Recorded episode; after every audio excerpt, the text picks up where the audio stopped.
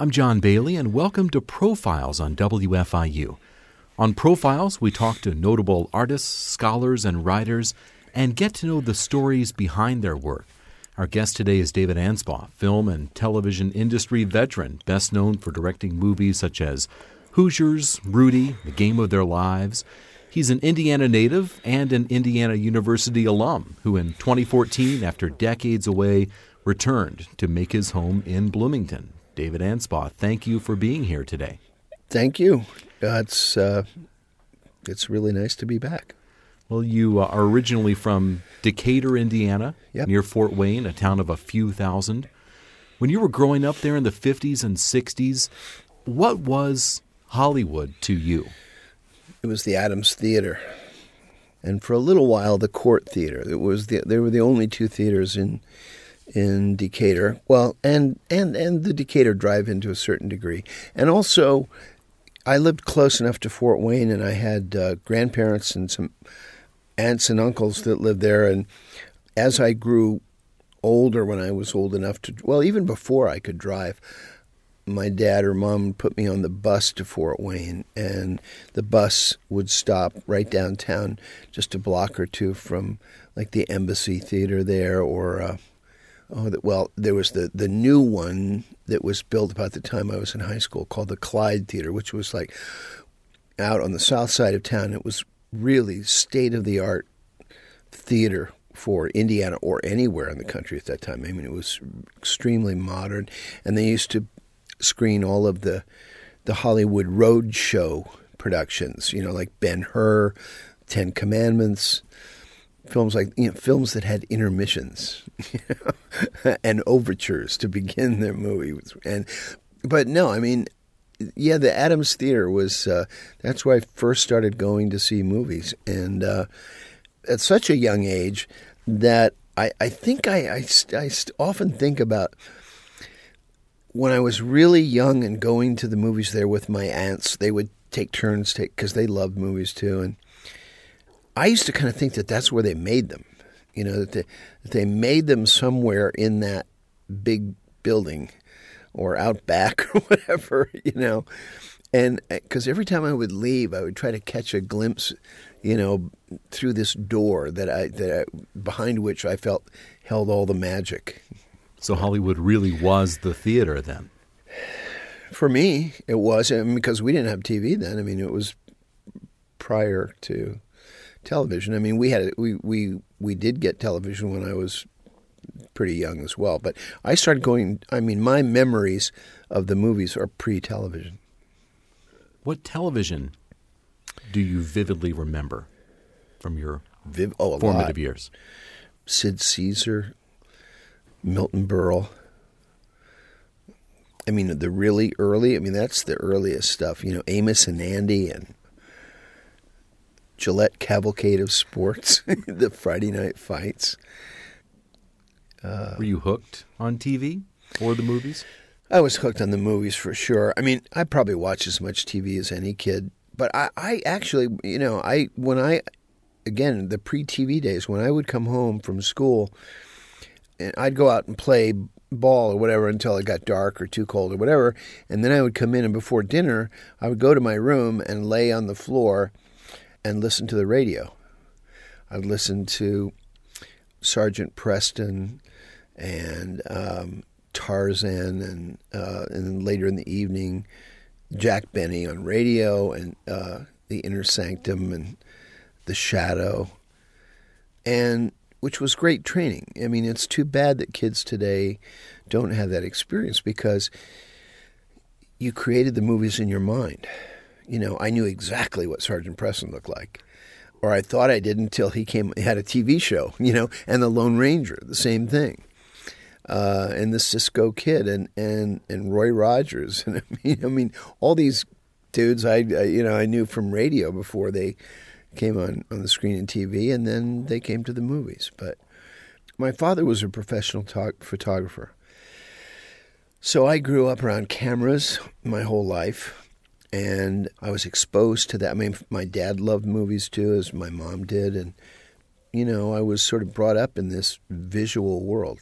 you know. Of uh, and I mean, I remember when my sister and I would go with my mom to pick up my dad at the studio, and a lot of times in the evening, especially when he was working late, and he would never be ready, and so we had to kill time. So we would go into the into the camera rooms, into the sitting rooms, and instead of playing photographer, I would loosen the tripod so that it would swivel, and I would turn on lights, and I would literally direct my sister and pretend I was making a movie.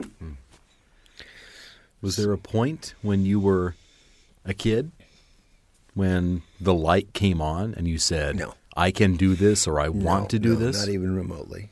No, it was always a fantasy, and e- even you know, and as I grew older, and um, when I came to IU, you know, as a freshman, I mean, uh, my dad always, I would always have the benefit. He would give me sort of his hand hand me down cameras, whether they were thirty five millimeter or two and a quarter or even movie cameras, and that's when I first started shooting my own movies. Was with a Revere eight millimeter camera that my dad had given me, and then I subsequently, you know, got like the upgrade. But we never even got to Super Eight. I mean, I remember doing a report in school, like in junior high or whatever, on California, and I focused on the film industry. And you know, my dad always said that he would take us to California and he knew a cameraman out there. And I thought, oh my God, I would really get to go on a movie set. And that never really happened. And, and um, no, and it wasn't until until I got to IU. The summer of my, I think it was my sophomore or junior year, uh, I found out they were shooting a movie in Indianapolis called Winning about the Indy 500 with Paul Newman and Robert Wagner and Joanne Woodward. It was about race car driver Paul Newman driving at the Indy 500, and they were looking for extras. So, my best friend happened to live in Indianapolis, and uh, God bless his parents. They somehow found an extra bed for me and, and said that I was welcome to stay there as long as Bob and I were working on the film, and, and we applied for jobs as extras, and we, we got work. And we drove out to the track, and we were there with a couple couple hundred other extras of all shapes, sizes, and ages, and and it was re- I remember it was incredibly hot, and it was really boring because they would put us up in the stands, and we were way far away from kind of the action, you know, really down close to camera. And one day, Bob and I were late getting to the track, and we parked our car outside a gasoline alley. And we were walking up gasoline alley, and there was no one there. They had already started working, and that's where they would um, house all of the wardrobes for all the actors and for the the principal extras that were mainly the mechanics and stuff, the guys that played, the, you know, in the in the pit crews.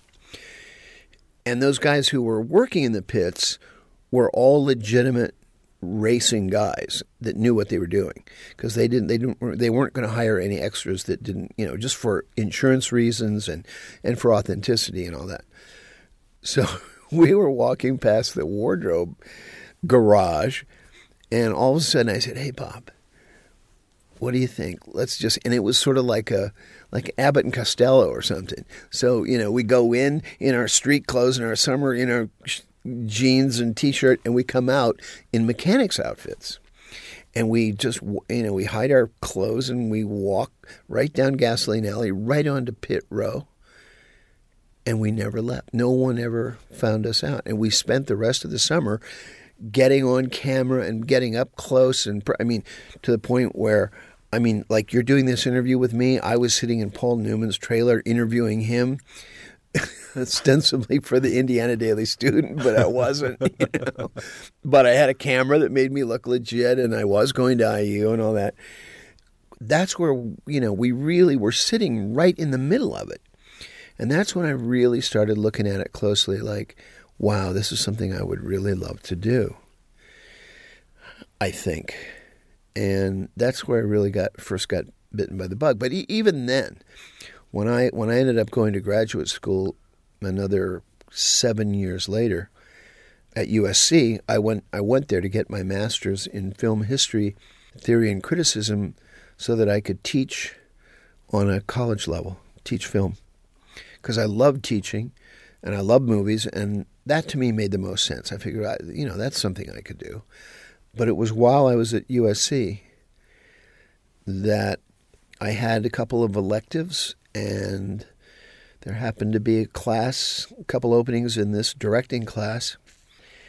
And I was kind of embarrassed to take it because I didn't want people to think that I really was thinking about it or it was even a little voice in the back of my head, you know, saying, why don't you try it out? But I did anyway, and it changed my life.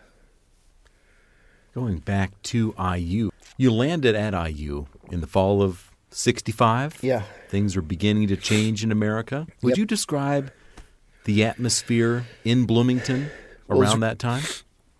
it was very confusing for me because coming from a small town, it was just very conservative town, no racial diversity, very little religious diversity, very little talk of politics or anything like that. And and uh, and I had um, well, I had pledged a fraternity right out, out of high school. So when I moved to Bloomington, I, I moved directly into a fraternity house and I was not ready to go to college. Basically, you know, I, I, I had no business being here then. I, I needed to take some time to figure out what I want to do with my life because I really didn't. I didn't have any aspirations. I mean, I yes, I was interested in movies, but that was really kind of a, it was a really abstract concept because that's like a hobby or something, you know. Well, I never was thinking of it as a profession, and I was not driven or obsessed by coming here to study any particular thing. But because when I came to register, a lot of the guys, most of the guys in the fraternity were either business, pre-law, pre-med. So next thing I know, I'm a I'm in school business. I had no, you know, it was just a really hor- horrible experience. That part was horrible until I later switched to School of Education. But and the politics and and because of the war at the time, ideologies and sensibilities and attitudes were very very much divided. They were becoming very divided, and the you know to be part of the Greek system at that time was really considered very mainstream, and that's not where my sensibilities were headed and and so it wasn't. I was only in the fraternity for about a year and a half, and uh, once I started witnessing demonstrations, I realized that I needed to be with those people and not on the other side. How much divergence was there within the fraternity itself? Mm, not much. Um, certainly no racial. And, and, and again, there were so many like-minded uh, guys. I mean, like I said, it was pretty narrow. It was either business, law, or medicine. That was it. I mean, you know, and then there were some athletes, you know, that went on to do pretty well. But the positive side of that experience was that I came out of it with some lifelong friends. One of them being Angelo Pizzo, who, for your listeners, if they don't already know, wrote Hoosiers and Rudy and Game of Their Lives, etc. And that's how we met. We met in, at, at the fraternity, and we both left about the same time because his inclinations and politics were sort of changing as mine were, and they, we we just didn't fit in there, and so we both left. We maintained our friendship, and uh, you know, years later we ended up you know working professionally together. But So you left IU. You didn't go straight to Hollywood or didn't you, or even no, LA. You uh, you detoured for a I few did. years. I decided I wanted to learn how to ski. So I decided to move to Aspen, Colorado with the intention of one year and ended up staying four years. And by the time I left, I was doing a lot of student teaching, or uh, I'm sorry, substitute teaching. And ended up skiing professionally. Uh, it was a different kind of postgraduate work um, or graduate work I was doing there. But your actual graduate work began at uh, USC in the 70s. Yeah. How did you wind up out there? That would take an hour show just to tell you that story, and I'm not exaggerating. It's it's I mean, people have told me that I should write a book just about that period alone, about how that happened because it was such a crazy, wild, bizarre, surreal kind of situation that I found myself in. One minute I'm in Aspen, it was summertime, and I meet this woman, and we go out for a short time, and then poof, poof, she leaves, and and uh, she was working as a personal assistant for an actor, and she had to leave town and said, Are you going to be here in the fall? And I said, Sure. And she said, Well, I've got to go to Spain to work on this, you know, to, to work with my boss, and I'll be back in the fall. Well, her boss happened to be Jack Nicholson. Now, Jack was not the big, this was 1974, so he wasn't like, he hadn't even done Chinatown at that time. He had done, you know, Easy Rider and Last Detail. In fact, they had just finished The Last Detail when I met her in any case, he was there working with Michelangelo Antonioni on a movie called The Passenger with Maria Schneider, who had, was very famous for uh, Last Tango in Paris with Marlon Brando. And um, next thing I know, I'm in Spain and visiting her and getting, you know, spending every day on the set, which again didn't didn't hurt in terms of, you know, I mean, I still didn't think I could do this but it was a different perspective now than being an extra. And this, I would go to the set sometimes in the morning with Michelangelo, and you know, he he would let me walk with him as he would walk the locations, and you know, sort of muse over. I mean, you couldn't get away from this stuff today. I mean, no, no. I mean, you know, because time is money and the clock is ticking, and he would sit there for half a day, you know, just because the light wasn't right, and you know, you'd have a two hour lunch or maybe a three hour lunch, and you might get a shot off before the end of the day, you know. But I also got to know Jack very well. And basically, very long story short, it was because of him. He he uh, he ended up writing a letter of recommendation for me to get into USC. I could not have gotten in with the grades I had. I mean, they weren't bad, but they weren't good enough for USC his name, you know, pulled a little, just enough weight, just enough to get that door open that I could sneak in the back door. Mm. And um, I was happy that I, w- in the end, I was able to make him proud because of my graduates, there were 150 graduate students that went in in 74. Of those 150, I was the only one that ended up directing feature films, hmm. which was really crazy. And that all happened because, I mean, the, the thing that changed my life was taking that directing class. That's what turned you into a director? Well, or primed you? It made me, re- I mean, I, I walked into the class and, you know, I'm going to be teaching. Well, when this airs, I may have, I will have already started teaching, but my students will hear the same thing that I heard from my teacher when he walked in. First thing he said, How many of you have ever acted before? I think there were 20 to 25 of us in the class, and uh, a couple of hands went up. You know, they were in high school or college plays.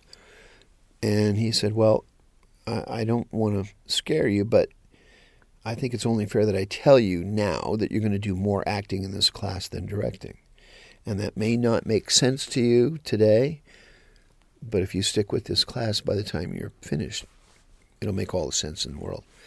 And it was it was this man, and it, because he invited us outside of class to come and audit and observe his acting classes, and he actually had a class that he taught that night of the first day that of class at USC, and and I drove into Hollywood. I'd never been to it. I was fascinated. I wanted to see what an acting class was like.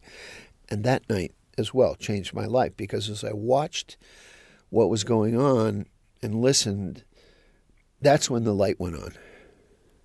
If you're looking for that moment, that was the one, because I went up to him afterwards and I said, "Look, Eric," I said. Uh, would it be okay if I enrolled in this class as well? And I, I don't, you know, not, I don't have any. I it, the light didn't go on that said, "Oh, you've got to be an actor."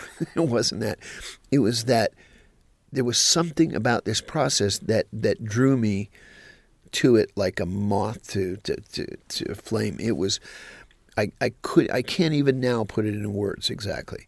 It was it was it was on such a gut visceral level, you know, it, that I just it was like I had no choice. This is where I needed to be. It's where I belonged.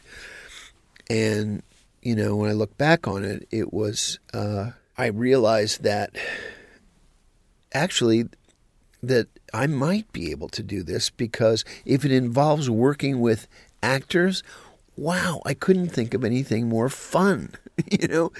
And I, I didn't know where it was going to lead, but I thought, you know, I want to I want to play with these people.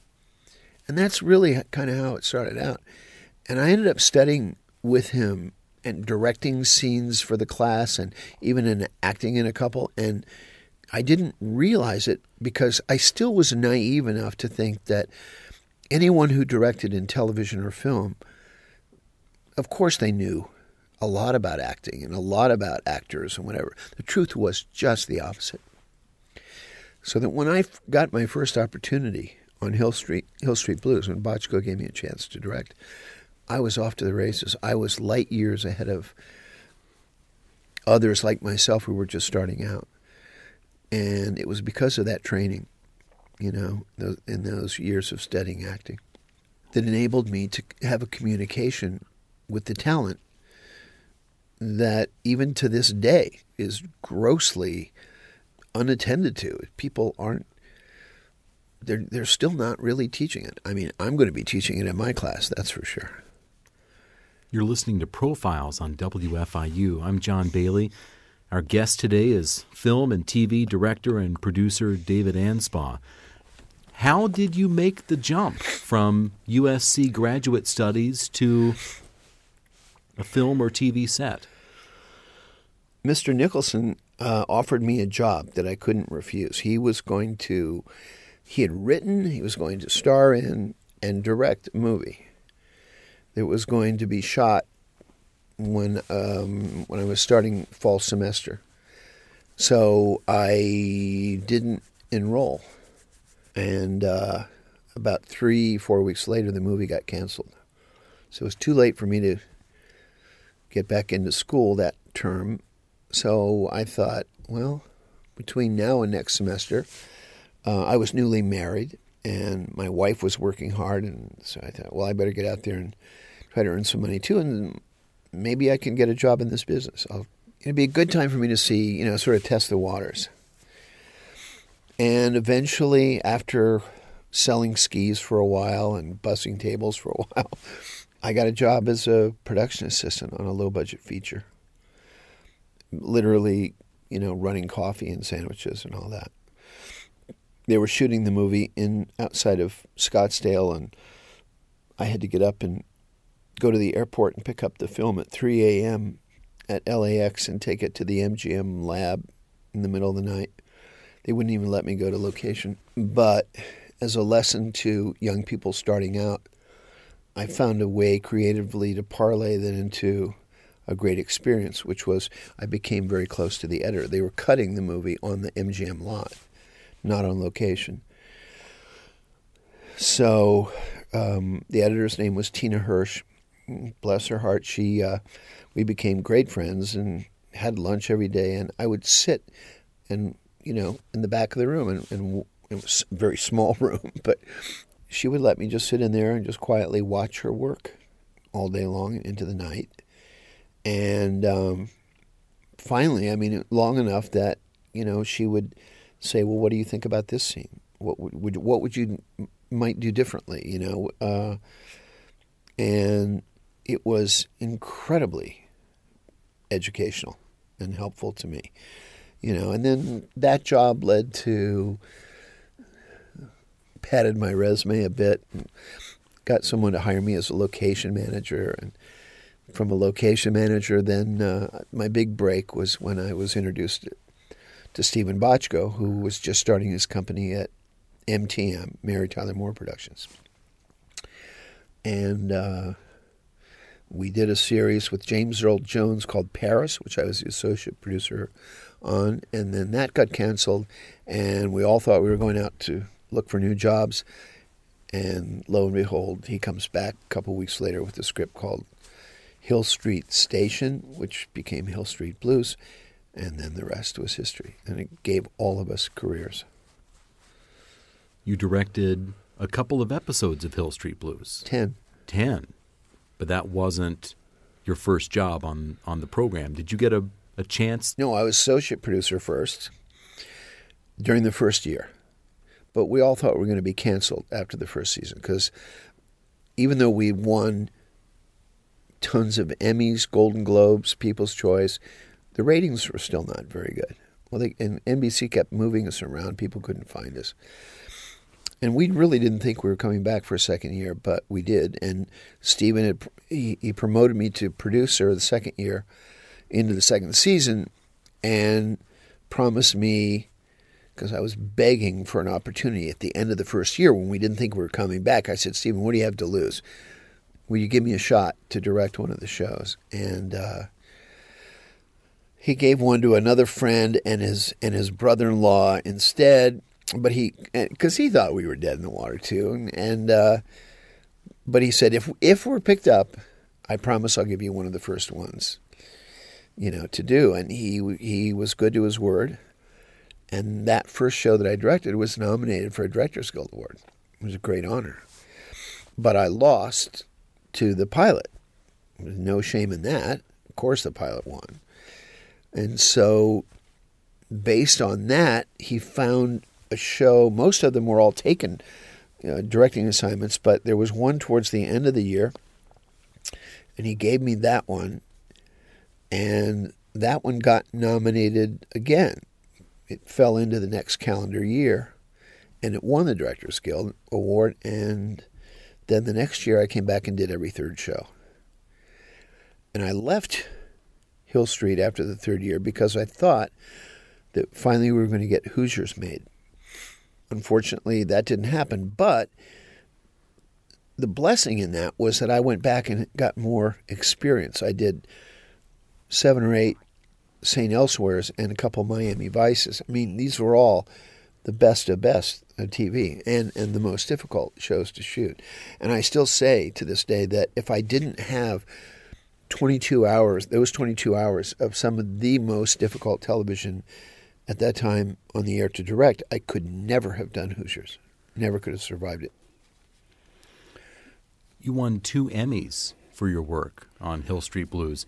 What did that mean to you at the time. In retrospect, have your feelings about winning those Emmys or winning awards in general changed? Well, that's a great question because I try to.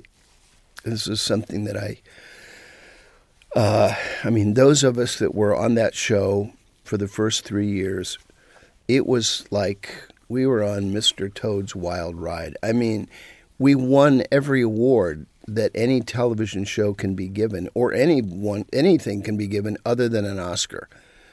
I mean, on my mantle, I have Peabody Awards, NAACP Black Image Awards, People's Choice Awards, St. Christopher's Award. I mean, and then Golden Globes and Emmys, etc. Let there be no mistake. It is one kick in the pants to have your name called, get up, go up there with your, you know, fellow producers on national TV and and in front of that of that audience full of immensely talented people and get to receive your award and all that. Yeah. But the one thing I've told young people too, I said if you're doing it for that reason, then get the hell out because you're doing it for all the wrong reasons. The only exception in most cases is an Oscar an Oscar will get you a lot further. Now, most people don't remember six weeks, certainly six months after the Oscars, who won what in what category. They just don't. But for the people that win them, you got a free pass for a while, and you're going to make a lot more money. It's fun, but it, it, it doesn't it doesn't really change anything. uh, Like I said, with the uh, with the exception of an Oscar, I think.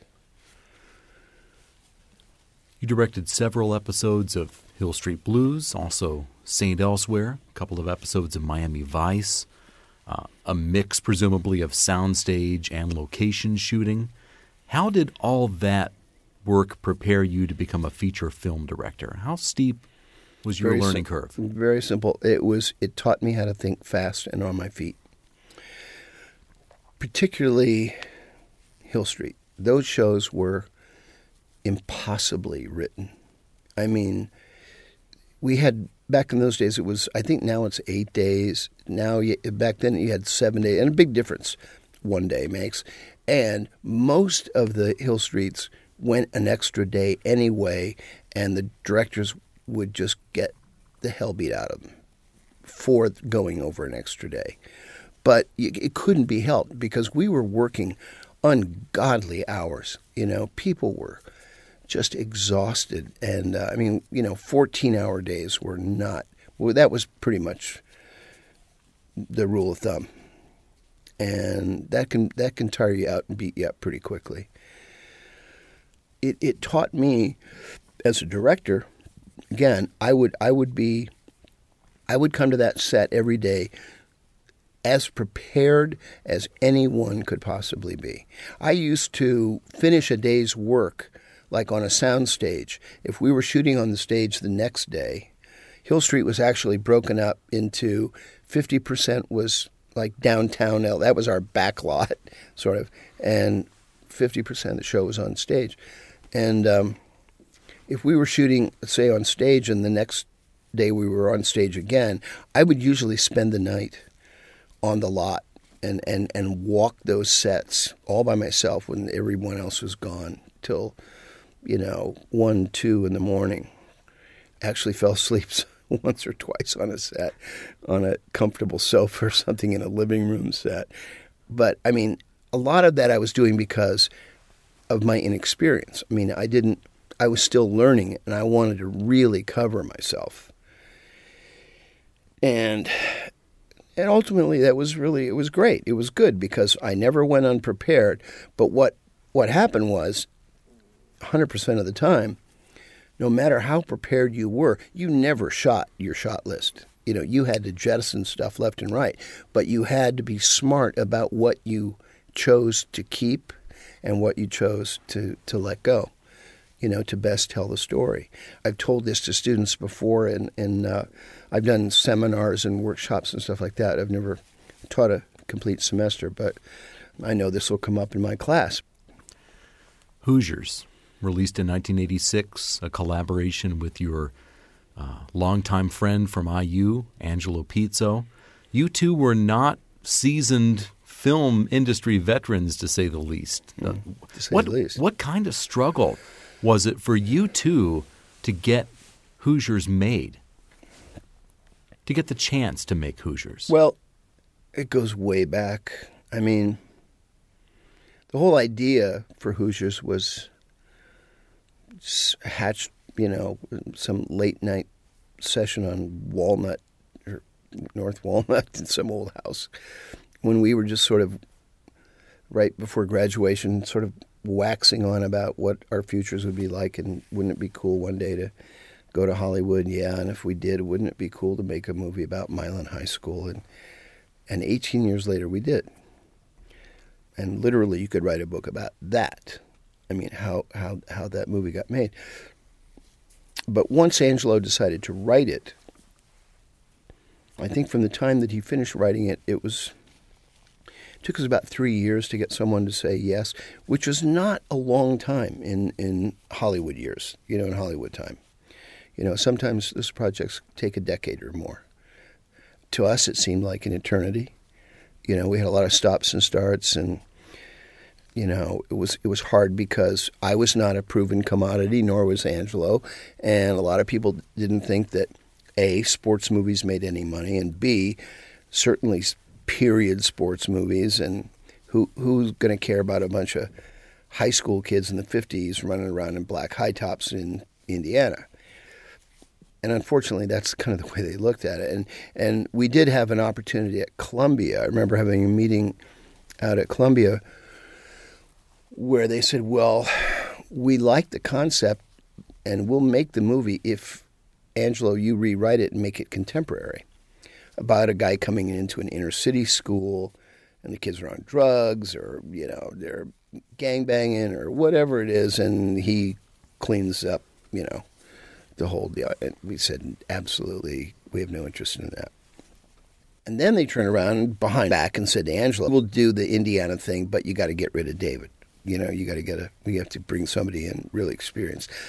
And bless his heart, Angelo said, "No, I'm not making this without him. He gets it."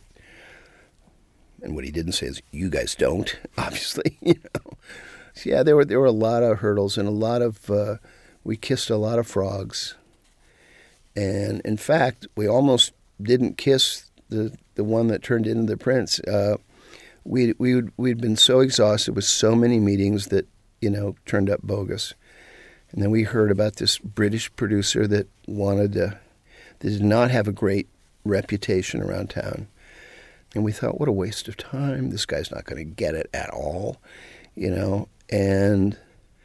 We ended up reluctantly going to meet him on a Sunday Sunday afternoon, some restaurant on Sunset Strip. You know, it was very Hollywood esque. And uh, he sat there for like half an hour and told us all the reasons why he had to make the movie, and that he did not understand India. He'd never been to Indiana, had never seen a basketball game in person. It didn't matter to him. He said because that's not what this movie is about. And Angelo and I just immediately perk up. And he goes, It's about fathers and sons and it's about second chances. He goes, I know these people in this that you've written, I know these characters. And I really want to see this movie done. Boom.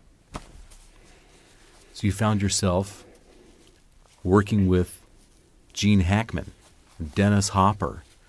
How does a director, not just a first time film director, which you happen to be, but how does a director go about gleaning the best possible performance out of the likes of a Gene Hackman?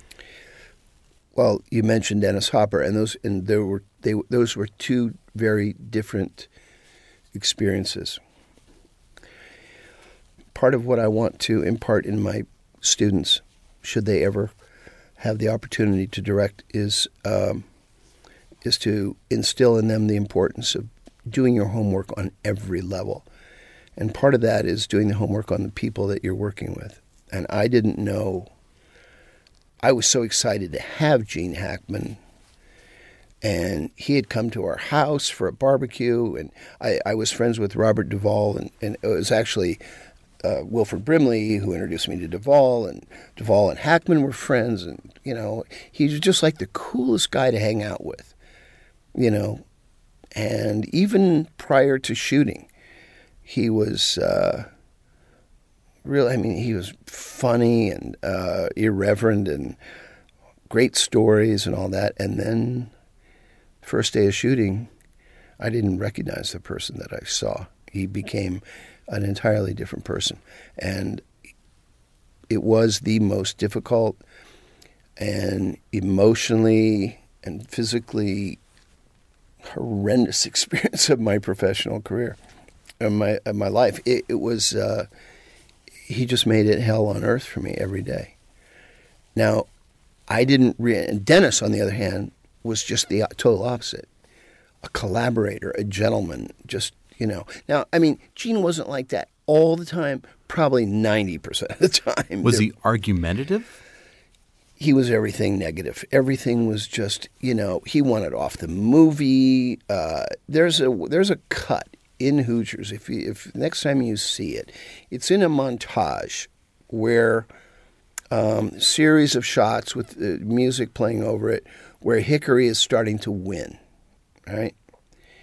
And there is this there's this shot of the a wide shot of of Gene and Dennis sitting on the bench with the players, and I I picked the shot because it was such a great moment I, I didn't know what was being said because we didn't have them wired for sound. We were just shooting basketball action, and you know, it wasn't it wasn't a scripted scene.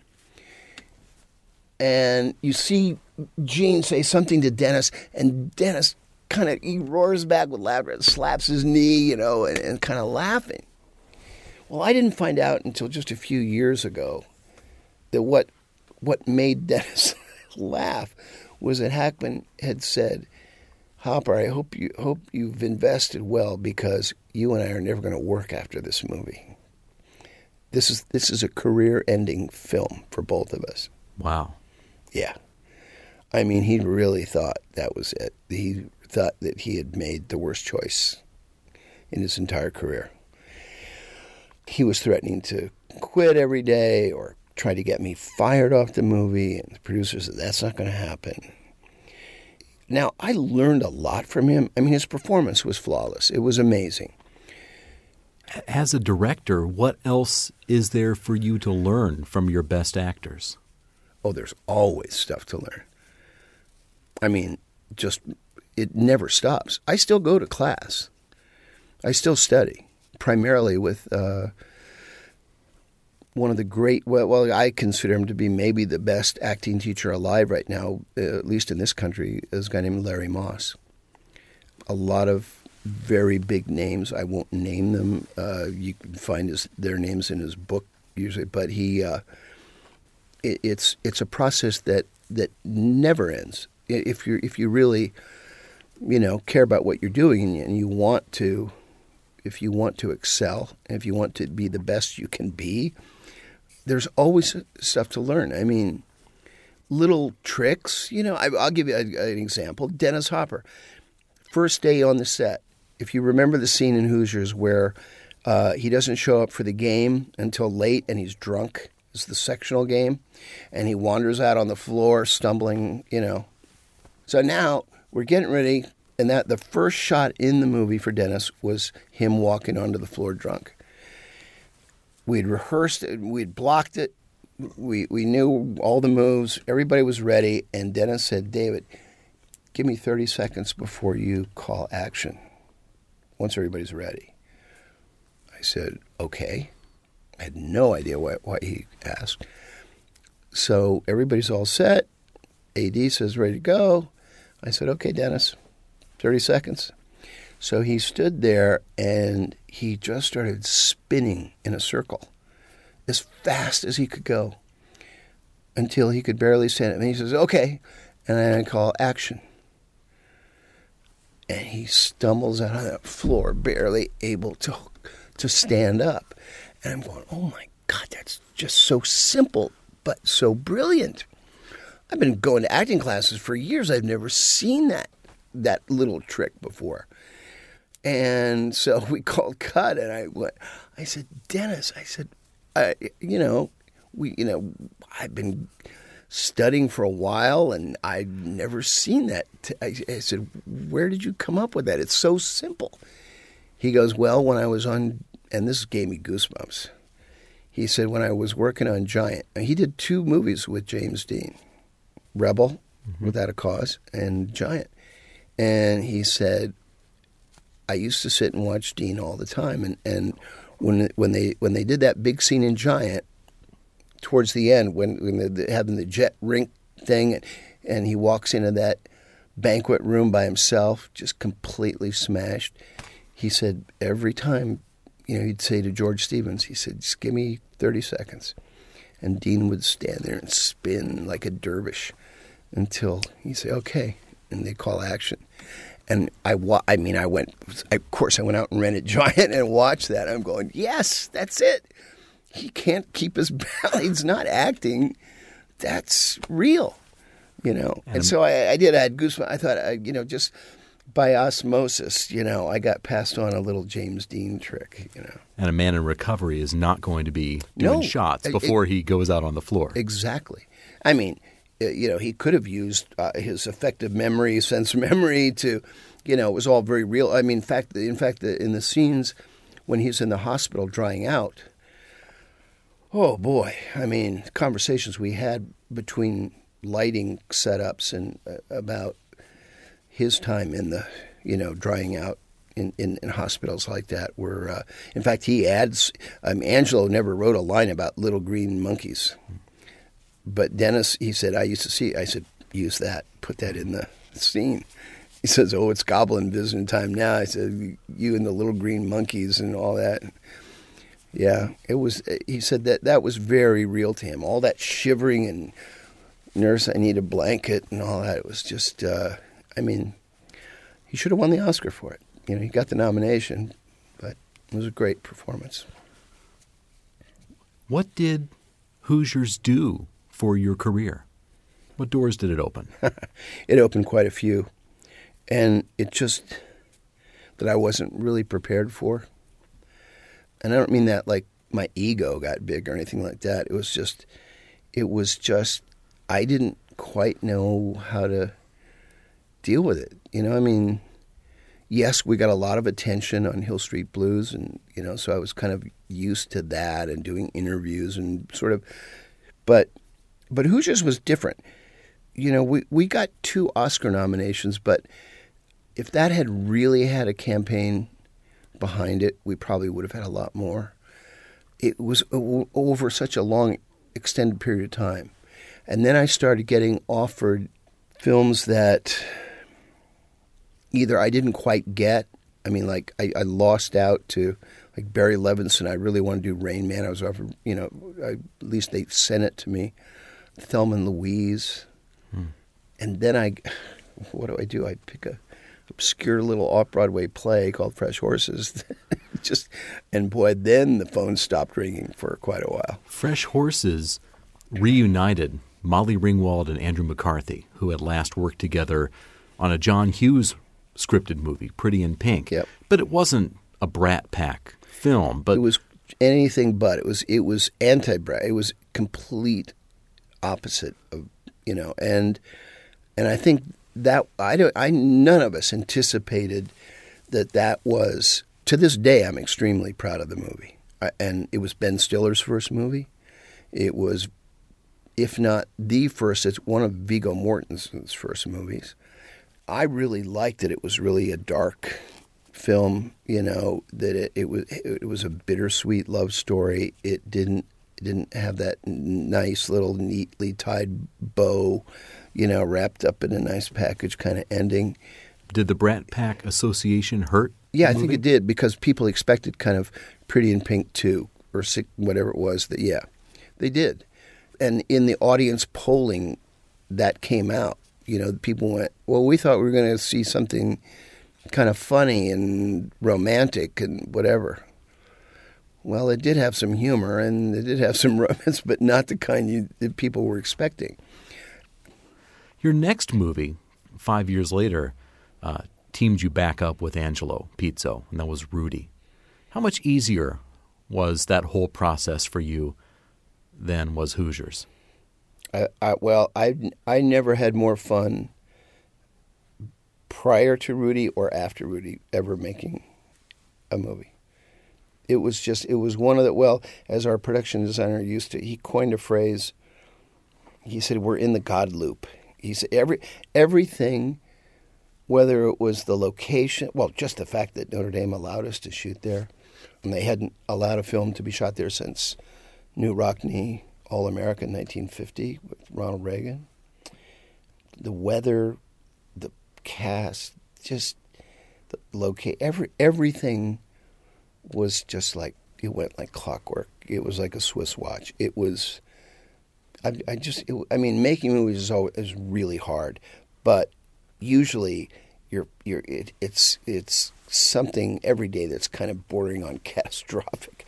This was totally not like that. It was really fun. I couldn't wait to get up in the morning. No matter how tired I was, how you know late in the week we'd worked, I couldn't wait because it was just it was just uh, it was kind of magical. It was I've never experienced anything like it before or after. Given the success of Hoosiers and Rudy, which both show up on lists of all-time most inspirational films and best sports films, did you become concerned that you might get pigeonholed as a director the way actors get typecast? Well, I did. I was. I still am. And one of the reasons that I that I started phasing out. Angelo and I both have been pigeonholed. It's been easier for him because as a writer, he can do that at home, take a few months and, and do that. I'm not saying that it's really all he has to do is just sound to knock it out, you know. But he's written a lot of sports movies that never got made. Great movies about the Globetrotters, Mickey Mantle. Just I can't even think of, you know, there are a lot of others that I can't think about uh, that I can't remember. But he was able to do that and make a great living at doing that, and and not really, you know, he didn't like it, but it provided a good living for him. I just was not interested in making one sports movie after another. And trust me, I have been sent. I don't think there's a sport known to man that I haven't read a script for. Now there there there's some choices, some bad choices that I made. After Rudy, I was off, offered Mr. Holland's Opus, and I said yes to it. And then a few days later, I reconsidered. I just said I don't want to do. It wasn't that it was sports, but I didn't want to follow Rudy with another sort of uplifting, feel good. I've got a real dark side, I frankly, and and that was my problem. I couldn't just be comfortable with doing the. You know, it's like okay, if I'm going to be typecast as the villain, you know, then I'm going to be a damn good villain and make a hell of a career out of it. You know, or if I'm going to be cast as the you know, the the gigolo or whatever it is, or or, or the sidekick. Uh, it was one of my big biggest mistakes that I, you know I tried to get people to. I mean, I like the movie Seven. I was sent that script by accident, and I went nuts over it. And I, I said to my agent, I said, "Boy, I don't know who was responsible for this, but I yes, set up the meeting tomorrow." And they went, "Oh, there's been a mistake. you got that? Oh, sorry, we didn't mean to send that to you." Mm-hmm. And yet, that was I said, "But that's the kind of movie I want to make." Your follow up film to Rudy instead was Moonlight and Valentino. Yeah. Which had a lot of stars attached Elizabeth Perkins, Whoopi Goldberg, a young Gwyneth Paltrow, Kathleen Turner. Whoopi. It didn't do well no. commercially or critically. No. Uh, did it feel like a flop to you? No, not at all. And and and that's the weird thing, you know. Ili, uh, one of the things I'm going to read to my class, first thing, first day of class, I'm going to read them uh, which I think is one of the most brilliant things. I wish I had brought it with me today, or at some point I have to commit it to memory, at least the last paragraph. But Elia Kazan was invited to speak to the, uh, to give the commencement address at Wesleyan University in 1973. It was all about what, what, what it takes to be a director. And as he wrapped it up, and he said, you know, after after going through all these things, telling you about all these things, that that I do to prepare, as, as, you know, to make the best film that I possibly can. How is it that I end up making such bad movies every once in a while? You know, I don't know. He didn't say such bad movies, but basically it was you just don't, with with all the best intentions and the hardest work, whatever. Sometimes it just doesn't happen you just you don't know. You're working so hard. Nobody tries to make a bad movie. And and Whoopi said the same thing. You know, there was something that we missed that that didn't because I was fascinated with the subject matter. I mean, it was written by Neil Simon's daughter. And it was orig- it originally started as a journal.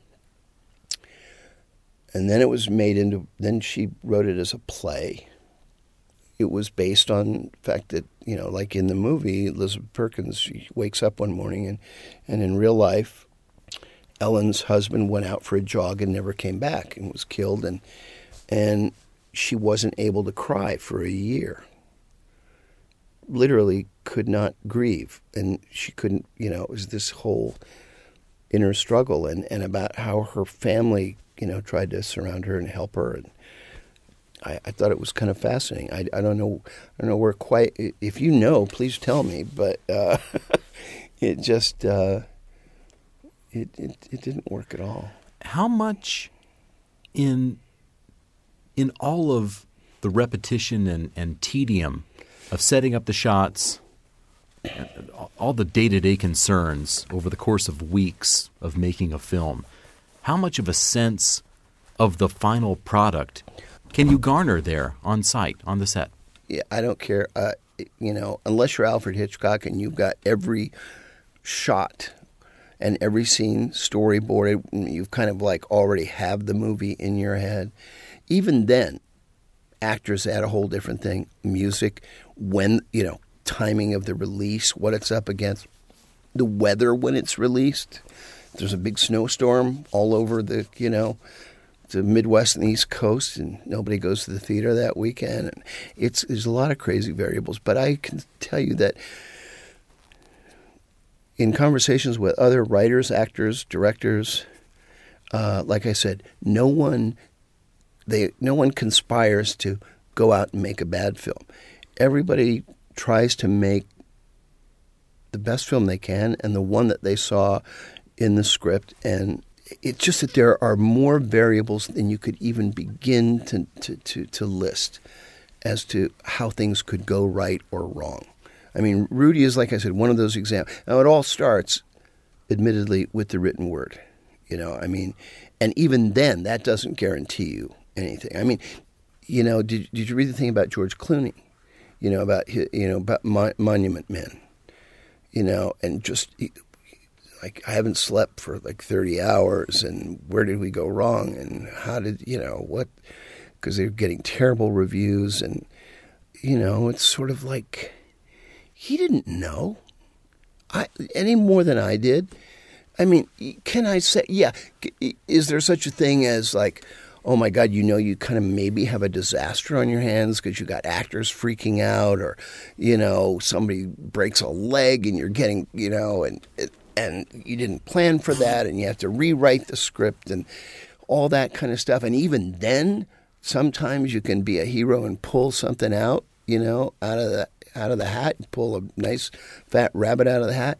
And other times when you think everything is going your way, and then you put it all together, it it becomes something else. Something's missing. Can a film be derailed or rescued in post? To a certain degree. One of the great examples is Chariots of Fire, which had a traditional score and orchestral score, and it just tested terribly. They didn't re-edit they re-scored it Vangelis. Vangelis, and it won an Oscar, Best Picture. I mean, it tested really badly, and then they put you know, so it can be something like that. You'd you'd never know. It it can be rescued up to a certain. I mean, I that that's an extreme example and I've been part of it. I mean, I, I've you know, like with Game of Their Lives, we knew going in that we were behind the eight ball because they had reduced our budget to such an extent from the time that we agreed to do the movie. They pushed us to the wall to the point where I told Angelo that I didn't think we should do the film because they because when you take that money out, then that means you have to eventually take material out of the script. And they took too much good material that never got shot for that movie. And Angelo believed that once we started shooting, they would see the errors of their ways and they would put that extra money back in and we'd be able to shoot those scenes. Never happened. He's one of the brightest people I know. And he had you know, we had the experience actually of the rare experience of that actually happening on Rudy, where when we finished the movie, Sony looked at the film and or TriStar and they said, "You know what? I think you guys were right. We need I think we we need to see Rudy in high school." And because they, they made us cut that part out and his last high school football practice and everything. So they gave us a chunk of money and sent us back to Chicago to shoot that. I tried to explain to Angelo this never happens. It never happens. That was we that was like one in a million. But he was convinced that it was going to happen with Game of Their Lives, and, and it didn't. And, uh, we did everything that we could, but basically, again, I'm proud of it. Uh, that movie. was invited to screen at the Taormina Film Festival in Sicily, and I was invited to go with the movie. You would thought that I had, you know, made some Oscar winning or nominated. I mean, I did a press conference the day after, and the whole European press was there. And they were just going nuts over it. In fact, they sent the people from the festival, they sent their uh, artistic director to Cannes to look for a soccer film or football film. And there were six of them there, and they said hands down ours was the best. Totally, you know, even with its flawed story, you know, they said nobody had ever shot for a dramatic film that sport like like we did, and that we were using actor actors and and players that were acting and things like that. Uh, so there was a much bigger appreciation for that movie in Europe than than here. But Game of Their Lives was the third major project on which you collaborated with Angelo Pizzo. How has your working relationship changed uh, over the years? I don't think it, it ever did. I mean, I, I doubt that we'll make another movie together. In fact, I'm sure we won't because of you know Angelo's now directing, and uh, and more power to him. And I wish him nothing but the best. And although I told him, you know, at our age, be careful for what you wish for, in a lot of ways. I mean, we're both physically capable of going out and doing it, but it's not as easy as like it was, you know, 15 years ago or 20 years ago. It's it's very much a young person's game, but not exclusively. I mean, like you mentioned Sidney Lumet and Mike Nicholson, you know, Eastwood and people, I mean, that are a lot older than, than me, you know, that are out there still doing it. You know, in all fairness, they're, they're doing it under the best of circumstances, you know. Uh, I think Clint starts at like maybe around noon or 10 o'clock and they finish around five or six. And, and Clint, I mean, he, he they, but his actors know they they don't get more than usually one or two takes, and then it's on to the next and on to the next. And uh, I think there, has got to be something to be said for that, for the style of it. Now, I really disliked Jersey Boys. I don't know why he was chosen to direct that movie, but Million Dollar Baby, man, I could watch that again and again. And The Unforgiven, amazing. You know, you just don't. Again, uh, Jersey Boys did not win him a lot of critical praise either. You know, he, and and there, you know, you could ask Clint the same question. You know, were you aware that when you were making this, you were having problems? He would have said, absolutely not. We were having the time of our lives. It looked like, you know, love the footage looks great, and it probably did. You know, and the performances and everything. But there's something. It's like some sort of weird alchemy when you when you put it all together and you choose a composer to put a score in there and all that, then it becomes something else. The editing matters? Absolutely. Are you, as a director, in the editing Absolutely. Bay? Every inch of that, every cut is is is mine. And and I mean, for the most part. I mean, I don't. I've never earned final cut on. I've never had that on any movie. So but I have to say that uh, with the well, Game of Their Lives was exception. That I, I walked away from that. So did Angelo at the end, because there were some real bonehead people that decided they knew better than us uh, what to do with that movie in, in scoring it and recutting it, whatever. And and I just threw my hands up and which I'd never done before and never thought I would do, but they basically gave us no choice. Speaking of Final Cut, I understand that the commercial TV version of Rudy uh, is credited to the notorious Alan Smithee. is that correct? That's correct. Why? Well, because when they said, okay, Mr. Anspaugh, you've got to cut 25 minutes out of your movie, I said, well, that ain't my movie. You can do whatever you want to it, but you're not going to put my name on it. You know, when you work that hard for so long, and you and you you, I mean, it's it's insane. I mean, uh, there were a bunch of us, uh, led by Michael Mann, and there was me and Bill Friedkin and and a number of directors. We and, and Sidney Pollack, and you know, we tried to get everybody to take their name off their movies when they were being butchered like that. Mm. And uh, a number number of them did. but it didn't really catch on, and I don't know why. because I don't know what the big deal was to have your. I mean, have something butchered on TV and you know a commercial every ten minutes, and you know it's just like what a disgusting way to see a movie, and it's not your movie anyway. I mean, that's not the one that you made.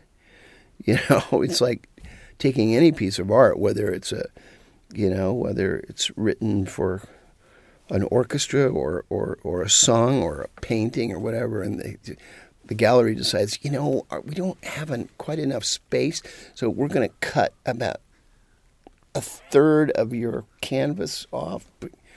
Which, which part would you like us to cut off? Literally, that's what it amounted to, because they said, you can come in and supervise the 25 minutes.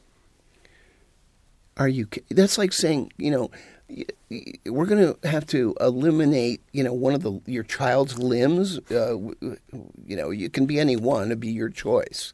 Just you know, would I want to come in and do that? Anybody? No, you know.